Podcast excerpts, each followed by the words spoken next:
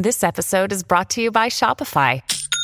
Forget the frustration of picking commerce platforms when you switch your business to Shopify, the global commerce platform that supercharges your selling wherever you sell. With Shopify, you'll harness the same intuitive features, trusted apps, and powerful analytics used by the world's leading brands. Sign up today for your $1 per month trial period at shopify.com slash tech, all lowercase. That's shopify.com slash tech. When you need mealtime inspiration, it's worth shopping Kroger, where you'll find over 30,000 mouthwatering choices that excite your inner foodie. And no matter what tasty choice you make, you'll enjoy our everyday low prices, plus extra ways to save, like digital coupons worth over $600 each week. You can also save up to $1 off per gallon at the pump with fuel points. More savings and more inspiring flavors make shopping Kroger worth it every time. Kroger, fresh for everyone. Fuel restrictions apply.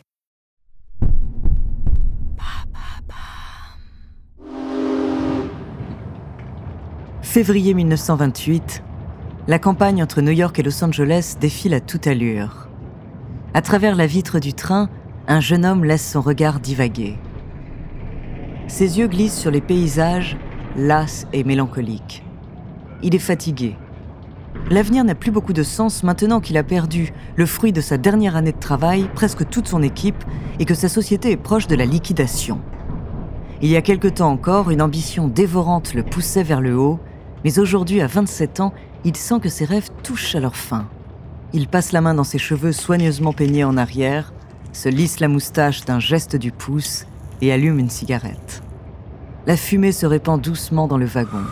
Le jeune homme la regarde se déployer en petites volutes grises, sensible au moindre appel d'air, joyeuse comme des girouettes au vent. Pris dans ses pensées, il contemple cette danse fragile pendant quelques minutes avant que la cendre ne lui brûle les doigts. Il revient soudain à lui, écrase son mégot et a une envie qu'il n'a pas eue depuis longtemps, dessiner. Sans se poser la moindre question, il sort une feuille de papier et d'un geste spontané, il commence à esquisser le corps et la figure d'un nouveau personnage. Deux oreilles rondes, des grands yeux, un trait arrondi pour la queue, un petit short à boutons et le bout du museau en forme d'olive. En quelques coups de crayon, le personnage prend vie. Le jeune homme s'amuse à le décliner dans différentes positions, les mains sur les hanches, en train de courir ou de sauter. Le résultat lui plaît et lui redonne le sourire. Mais ce qu'il ignore encore cet après-midi-là de février 1928, dans ce train qui le ramène à Los Angeles, c'est que cette petite souris va bientôt faire le tour du monde, qu'elle est le point de départ d'un univers merveilleux qui enchantera petits et grands, et que son nom, Mortimer, ne tardera pas à changer pour celui de Mickey.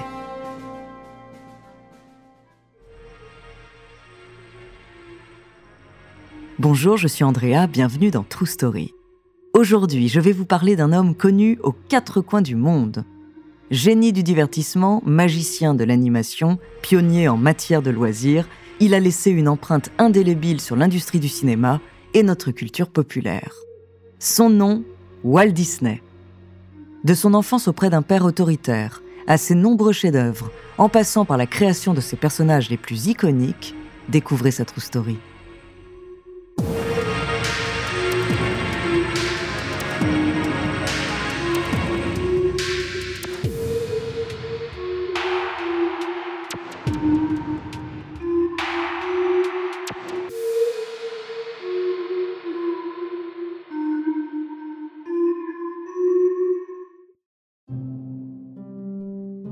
Walter Elias Disney naît à Chicago en 1901 dans une famille relativement pauvre.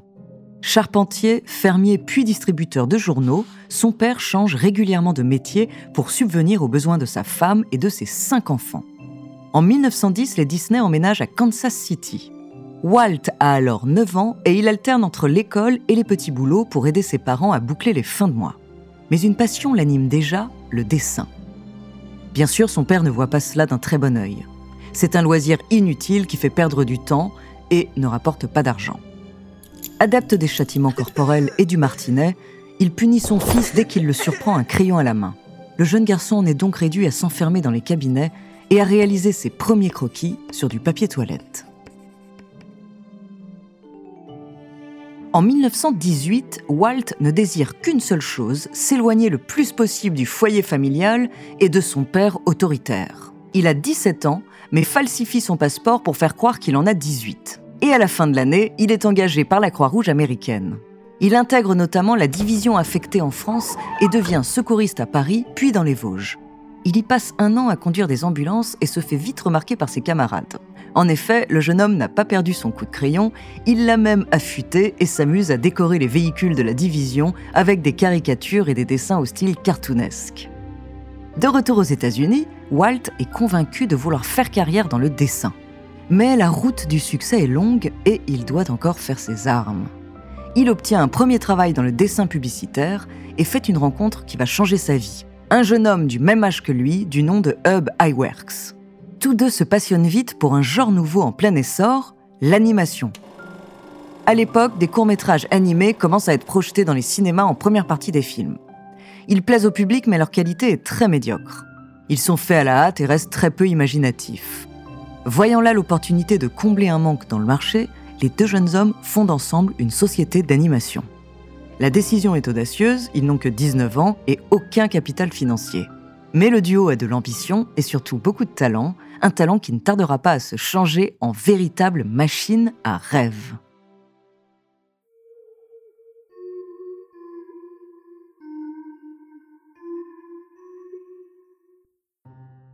Pendant quelques années, Walt Disney et son fidèle associé Hub Iwerks réalisent des courts-métrages et développent ce qui fera leur marque de fabrique, des animaux au comportement humain, des contes de fées traditionnels modernisés et un humour burlesque.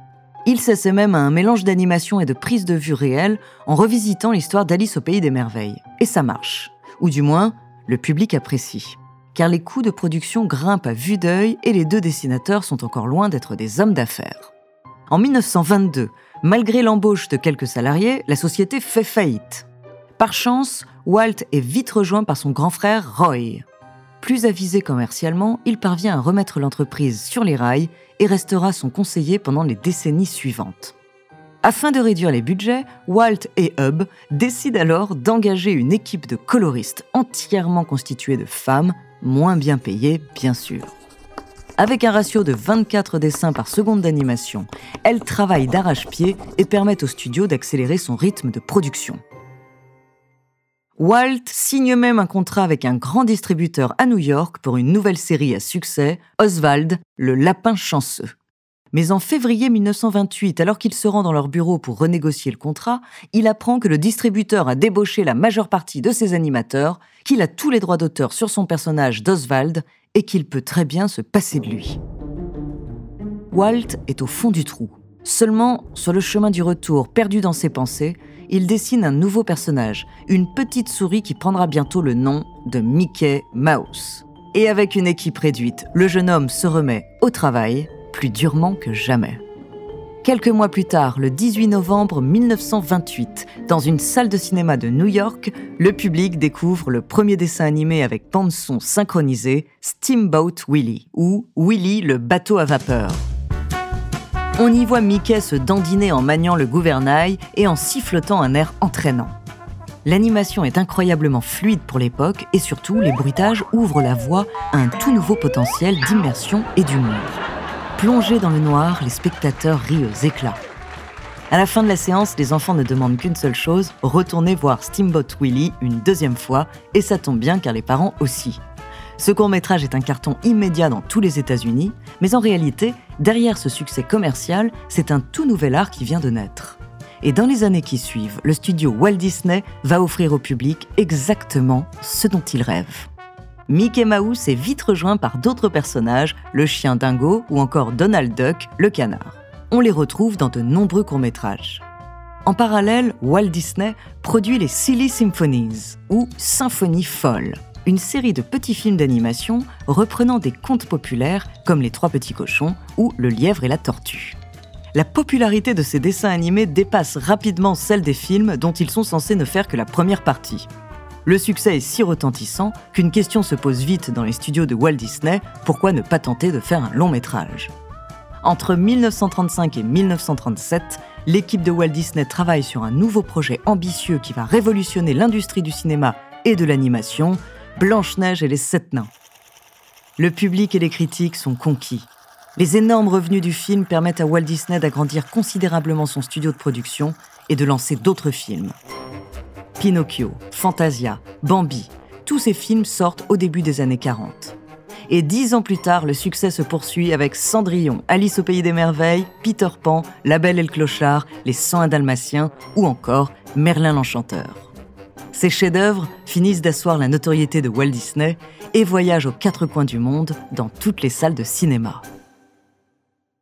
Mais pendant les années 50 et le début des années 60, Walt Disney n'est plus tout à fait le même homme. D'abord, il pousse ses salariés à travailler jour et nuit et s'insurge contre les grèves répétées au sein de son studio.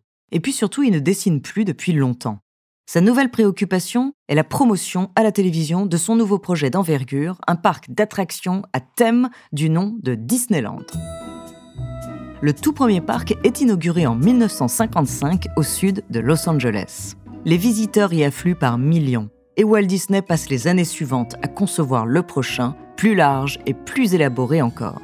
Mais ses rêves prennent une tournure beaucoup plus dramatique lorsqu'il est diagnostiqué d'un cancer du poumon en 1966. Il décède brutalement cette même année, à l'âge de 65 ans, laissant derrière lui un empire médiatique et commercial considérable. L'influence de Walt Disney sur la culture populaire et l'imagination collective a peu d'équivalent. Il détient encore le record de l'artiste le plus oscarisé avec 22 récompenses. Ses héritiers n'ont d'ailleurs pas chômé puisqu'ils ont fait de la marque Walt Disney la multinationale que l'on connaît. C'est aujourd'hui le premier groupe de divertissement au monde dans les domaines de l'audiovisuel, du tourisme et des produits dérivés. Le génie Walt Disney a fait rêver des millions d'enfants de tous les continents à travers son monde onirique et merveilleux. Cependant, il fait l'objet de nombreuses polémiques, Certains considèrent que c'était un homme autoritaire, parfois proche de l'antisémitisme, et que ses films véhiculent une vision sexiste et stéréotypée de la femme.